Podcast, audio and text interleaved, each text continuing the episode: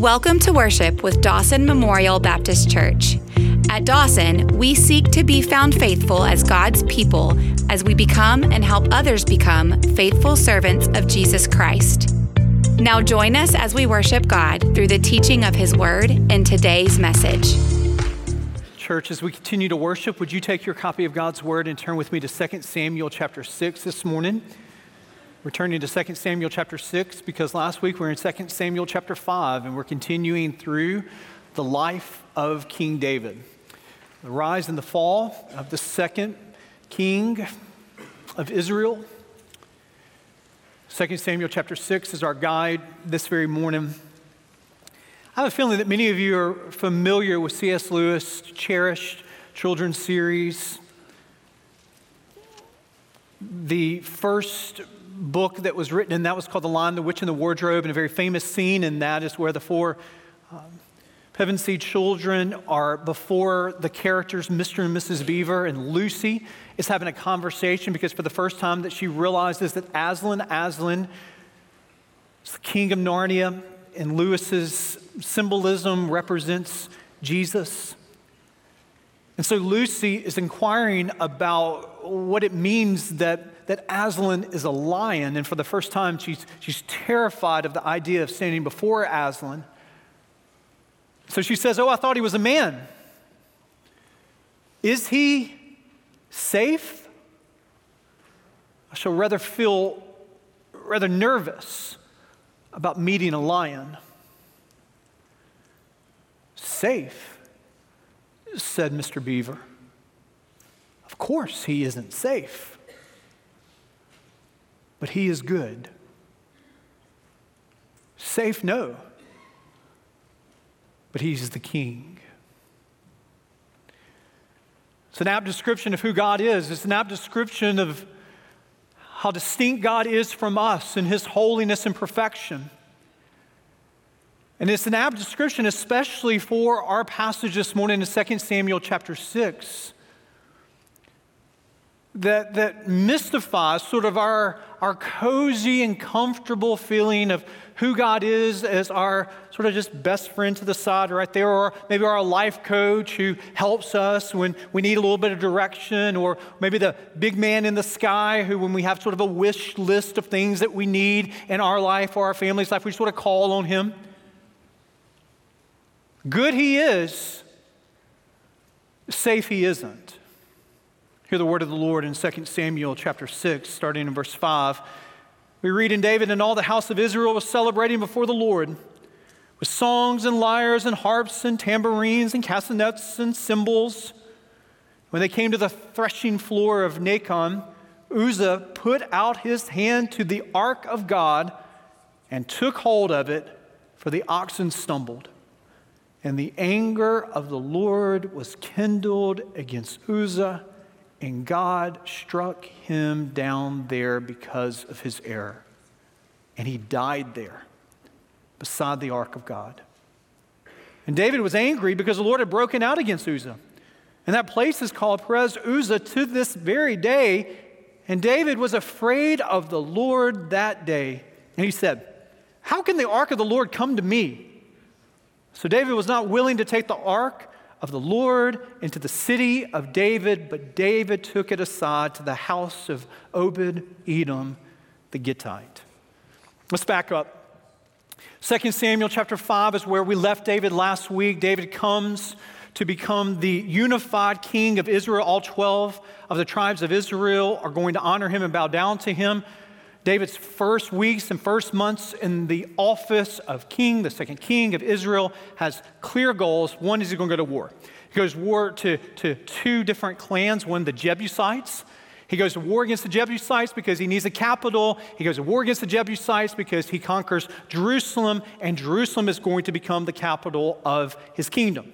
Secondly, he's got to deal with the Philistine problem. I know not every one of you have been walking with us throughout this first and second Samuel series with David, but one of the things that you'll see, just a cursory read, is that the Philistines are the arch enemies here. They're the rivals here. They're constantly around every corner. They're constantly going to battle. They're constantly coming up against each other. And David says, We've got to solve the Philistine problem. He remembers. He remembers when, when his predecessor, Saul, before Saul was in office, excuse me, he remembers 1 Samuel chapter 4, he remembers how the Philistines came in and they raided and they defeated the Israelites, and 30,000 men died. And you know what happened there in 1 Samuel chapter 4? The Ark of the Covenant was taken captive. Now, I say the Ark of the Covenant, We've got to sort of dust off our Old Testament background here. I say Ark of the Covenant, most people of a certain age are going to Harrison Ford and Indiana Jones and the Raiders of the Lost Ark. Probably the book of Exodus and the descriptions of the Ark of the Covenant aren't the first thing that come to our image and our mind or our mind there. So the Ark of the Covenant in God's Word was a box. Maybe it's a gold encased box made of acacia wood. But what the ark housed was, was really what was important. You've got two tablets of the Ten Commandments that go into the Ark of the Covenant. You've got Aaron's rod that goes into the Ark of the Covenant. And then you have some leftover manna from when God was providing them a buffet with, with one menu item there as food from the sky, manna, as they're in the wilderness coming out of Egyptian captivity. So the Ark of the Covenant is a reminder to the Israelites of God's revelation and God's reconciling work as He brought them as captives out of Egypt and He frees them and, and brings them into the promised land. When 1 Samuel chapter 4, we've got a low point in the history of the Israelites. The Philistines take the ark captive, 30,000 of the Israelite men are dead. And so, what is David doing? In 2 Samuel chapter 6, he says, I need 30,000 men. Not an accidental number. I need 30,000 men, and we're going to go get the Ark of the Covenant. I've got a new capital called Jerusalem, and we're going to bring back this symbolic, this symbolic box that is the presence of God, the reconciling work of God, the revelation of God. We're going to bring it back to Jerusalem because this is going to be at the heart of my kingdom here. And so, you know what David's doing? He's pressing reset.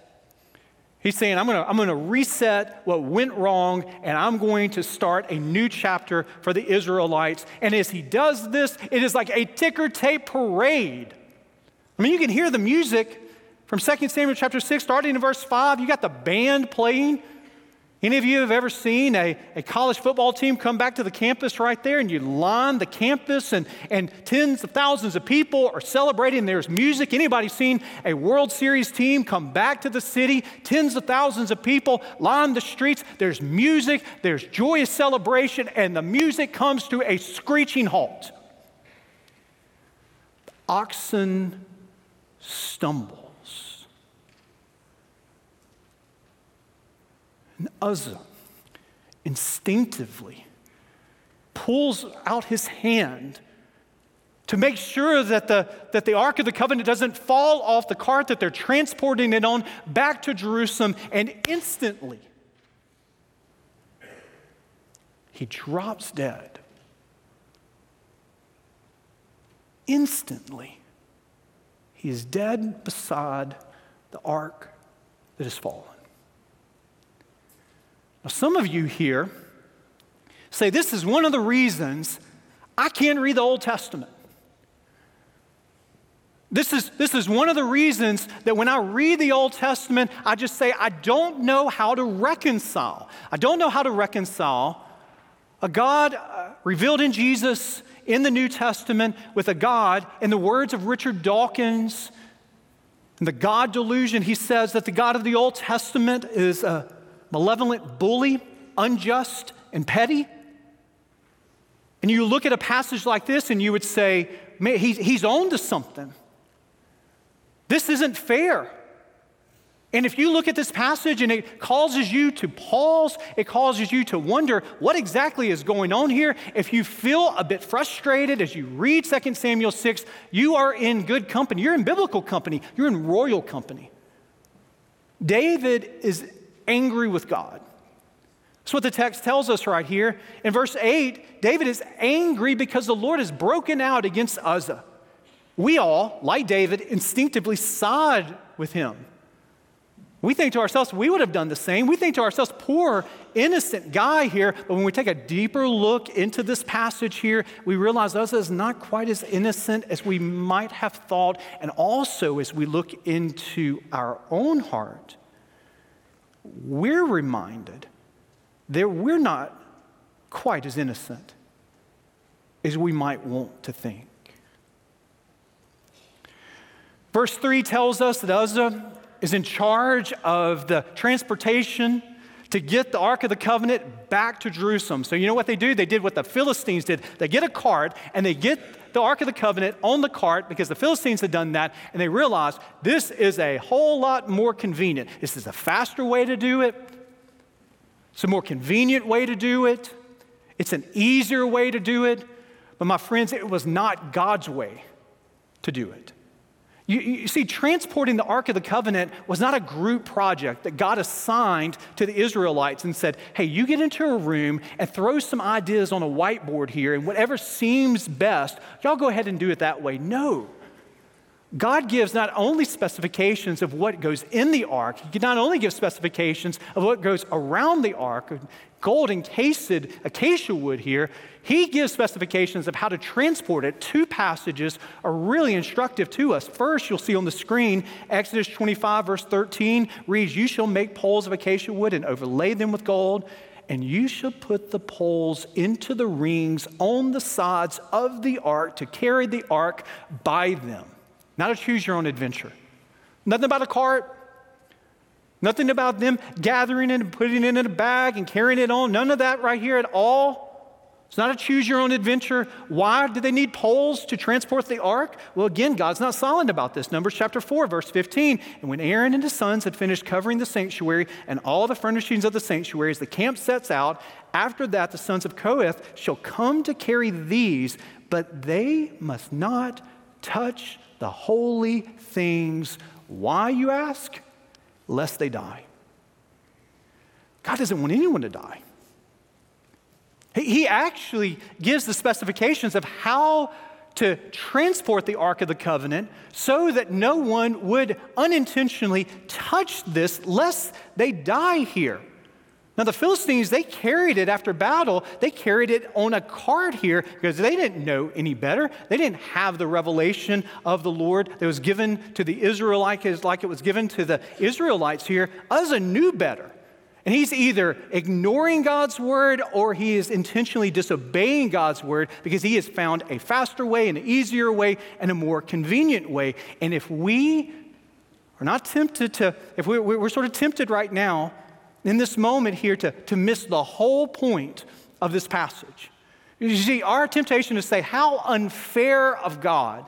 This well meaning, innocent guy is trying to do a favor here, make sure it doesn't fall, and then he gets struck dead. But it, it misses that he's not innocent. And neither are you, and neither am I. He, he's a sinner who clearly disobeys God's commands. And unlike the Philistines, he's disobeying them or ignoring them, and he touched the ark. He touches the ark with his sinful hand. And what we see so memorably illustrated right here is that our sin and God's holiness can never be cozy roommates that reside together. Our sin and God's holiness these are not cozy roommates here. Our God's holiness and radiance is so perfect and so pure that it actually consumes sinfulness. It, it is burned up in His presence. And it's not like we have just a little small speck of sin.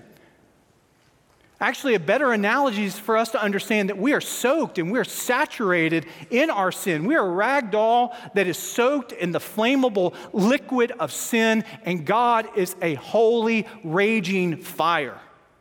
And the only way that we can stand before God, even in heaven, think about this. How can we stand before a holy God in heaven? Well, the only way that we can do that is that there is something more potent than our sin that is covering us from the holiness and the purity of a God that consumes sin with his presence. And so you ask, is there such a cover? Is there, is there anything that can wash away my sin? Is there anything that can cover my sin? And I'm really glad you asked. This is why we sing songs like this here at Dawson that there's a fountain filled with blood drawn from Emmanuel's veins, and sinners that are plunged beneath the flood, they lose all their guilty stains. What can wash away my sins? Nothing but the blood of Jesus. What can make me whole again? Nothing but the blood of Jesus. Oh, precious is the flow that makes me white as what church? Snow. No other fount I know. Nothing but the blood of Jesus. Heaven is not terrifying for a follower of Jesus because we will be before the presence of perfect, radiant holiness. But we will be before him covered in the blood of Jesus. And so we can stand in his presence, knowing that it is only his blood that has earned us a place. It is only his righteousness that has earned us a place before him in that moment. But that's not the end of the story. David's frustrated. David's mad in this moment. Verse 11, we pick up the story. The ark of the Lord remained in the house of Obed Edom, the Gittite, three months. And the Lord blessed Obed Edom and all his household. So David went and brought up the ark of God from the house of Obed Edom to the city of David with rejoicing. And when those who bore the ark of the Lord had gone six steps, he sacrificed an ox and a fattened animal. And David danced before the Lord with all his might. For three months, David has been frustrated for three months. The Ark of the Covenant is with this gentleman by the name of Obed Edom the Gittite. We don't know much about him, but what we do know about him, he's not a part of the Israelites. He most likely is a Philistine living in Gath, where David was sojourning. So this is someone outside of the covenant people that receives and is able to house the Ark of the Covenant for three months. And you know what happens? His family is blessed. The same ark that brings death brings blessing to this Gentile family here. And David sees this and says, I'm a bit jealous for that. So he decides to go back and get the Ark of the Covenant, bring it back into Jerusalem. So we've got the second worship service here. Now, notice the difference between the first worship service and the second worship service. One is you don't see anything about a cart. You got poles here, so they're listening to the Word of God, obeying the Word of God, and bringing the Ark of the Covenant back into Jerusalem. Secondly, you see that there is bloodshed, but it's not the bloodshed of Uzzah, it is the blood that is shed of these animals. So, David, the king of Israel, is now acting not just as a king, but as a priest. He is a priestly king. And so the first six steps are steps where they're going to be the sacrificial offerings. And then at the very end, in verse 17, again, there's burnt offerings and fellowship offerings. They finally make their way to Jerusalem. And what a joyful celebration it was. We read this starting in verse 16 as the ark of the Lord came into the city of David, Michal, the daughter of Saul, looked out of the window and saw King David leaping and dancing before the Lord, and she despised him in her heart. And they brought in the ark of the Lord and set it in its place. And we pick up the story in verse 20. And David returned to bless his household. But Michal, this is his wife, David's wife. Notice how we see not his wife, but the daughter of Saul. But Michal, the, the daughter of Saul, came out to meet David and said, How the king of Israel honored himself today uncovering himself today before the eyes of his servants, female servants, as one of the vulgar fellows shamelessly uncovers himself. This is not pillow talk between David and his wife here. And David said to Michal in verse 21 It was before the Lord who chose me above your father and above all his house to appoint me as prince over Israel, the people of the Lord, and I will celebrate before the Lord. I will make myself yet more contemptible than this, and I will be abased in your eyes, but by the female servants of whom you have spoken, by them I shall be held in honor. And Michal, the daughter of Saul, had no child to the day of her death. David is dancing, and not everyone's impressed. Uh, the word dance in the Hebrew language right here is a very unique word. It's a word that you can actually translate whirl. It isn't that David breaks out into sort of like this Bollywood choreographed dance that comes from a musical. It's none of that here. He's not auditioning to impress. He doesn't institute a dance troupe in, in the Israelite nation. None of that here. It, it is almost as if there's so much joy inside of the cup of his heart that it just overflows to his feet and it overflows to his hands, and he can't help himself. The procession winds into Jerusalem, and everyone sees David as the king uh, uh, in, in this public manner, worshiping the Lord and dancing, and then in the balcony. Now, the 11 o'clock worship service, looking out from the window is his wife. And, and she's not impressed. Actually, verse 16 tells us that she despised him in her heart. I want you to think about this for a second. This is David's first wife, the daughter of Saul she has been through a lot. You know, it's easy for us, it's easy for us to kind of pile on Michal and, and forget a little bit that, that she has lost her father, Saul. She's lost her brothers at this point. She has watched David marry several other women and have several other children with those women here. This is the second time that she's been married to David. Do you remember? She is married for the first time, and then Saul, her dad, pulls her away from David, marries her off to some other guy. David, when he's in a better position, pulls her away from that guy. You want to talk about life going through the ringer? She's had decades of the ringer here. And so, yeah, she's not impressed. David comes in and he's dancing. David comes in and he's worshiping, and she looks down from the window and says, Oh, yeah, look at how religious he is now.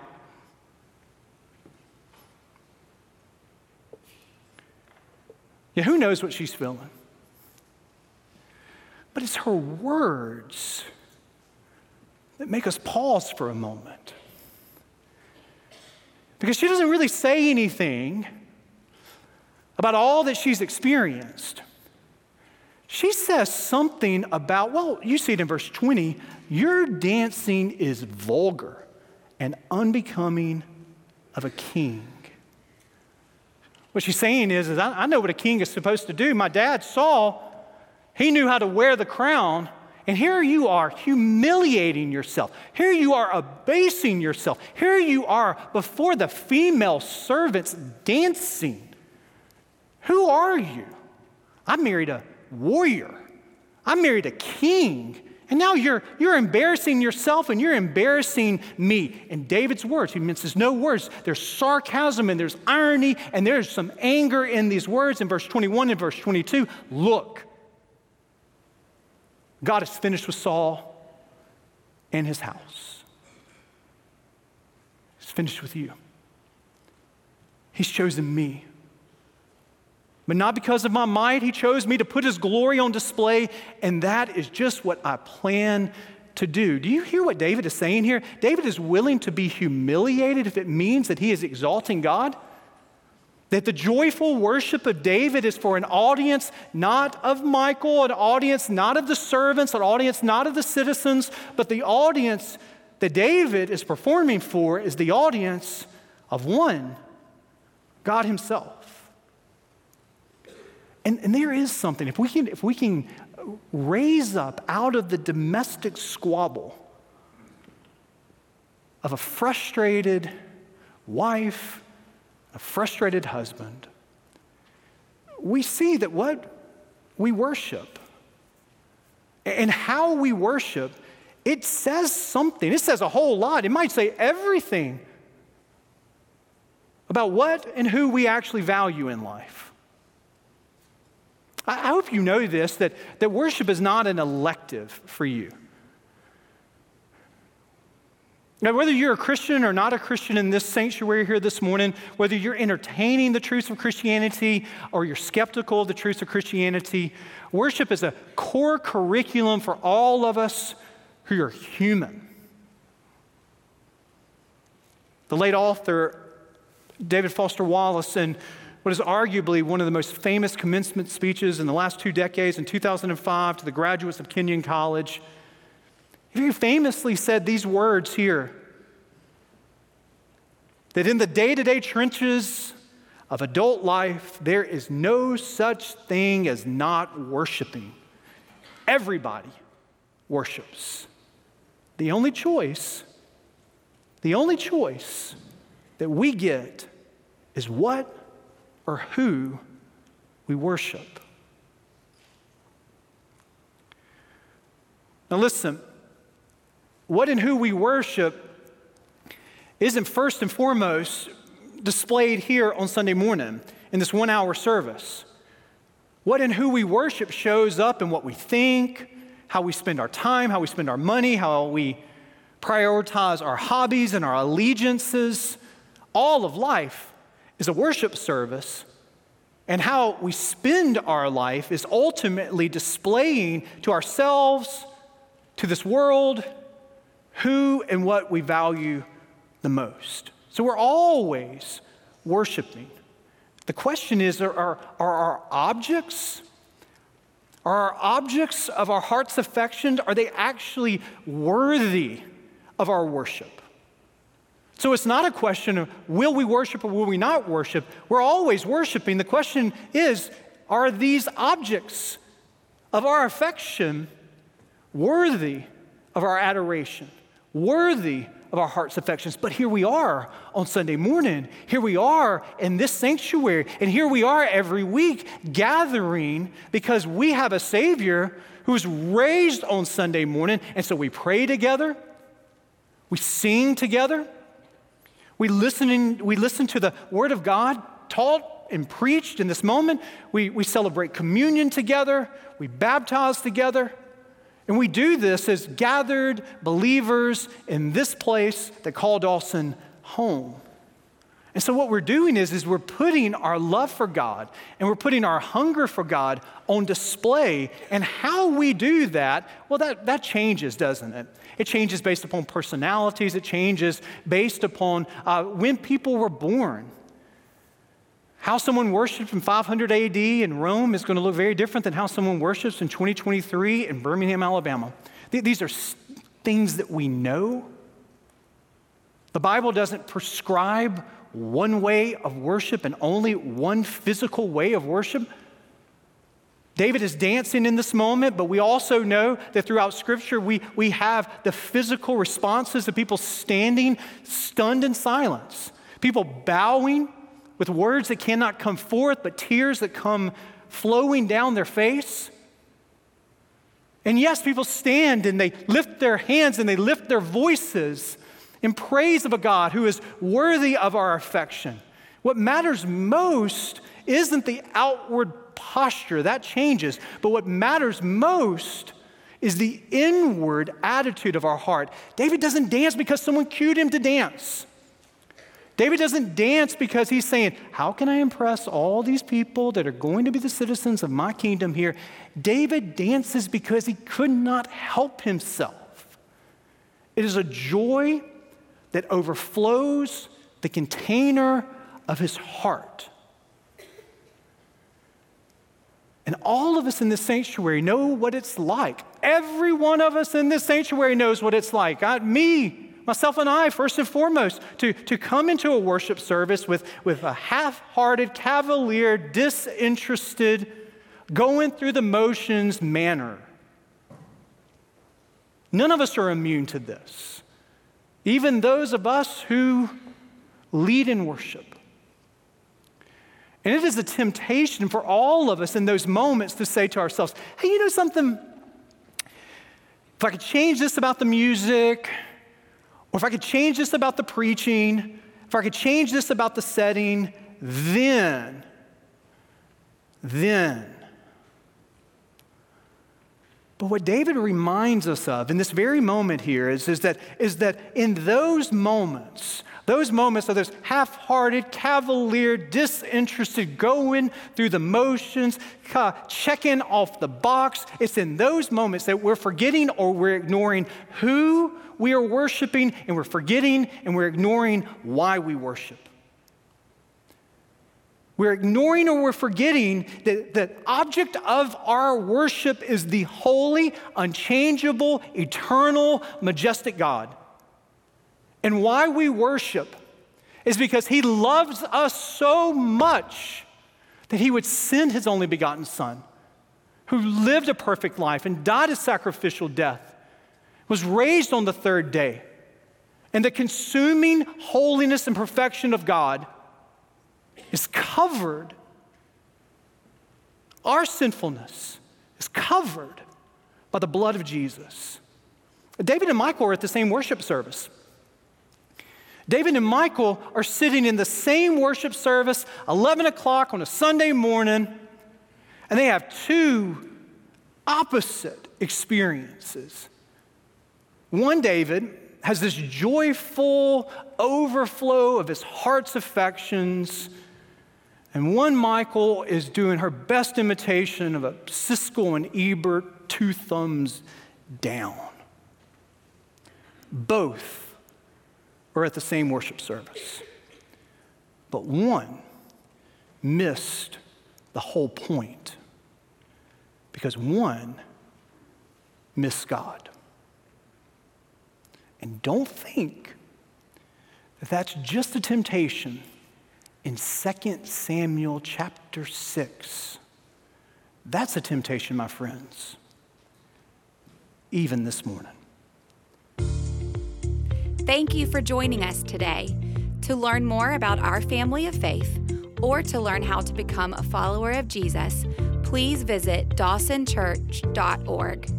Until next time, may the grace of the Lord Jesus Christ and the love of God and the fellowship of the Holy Spirit be with you all.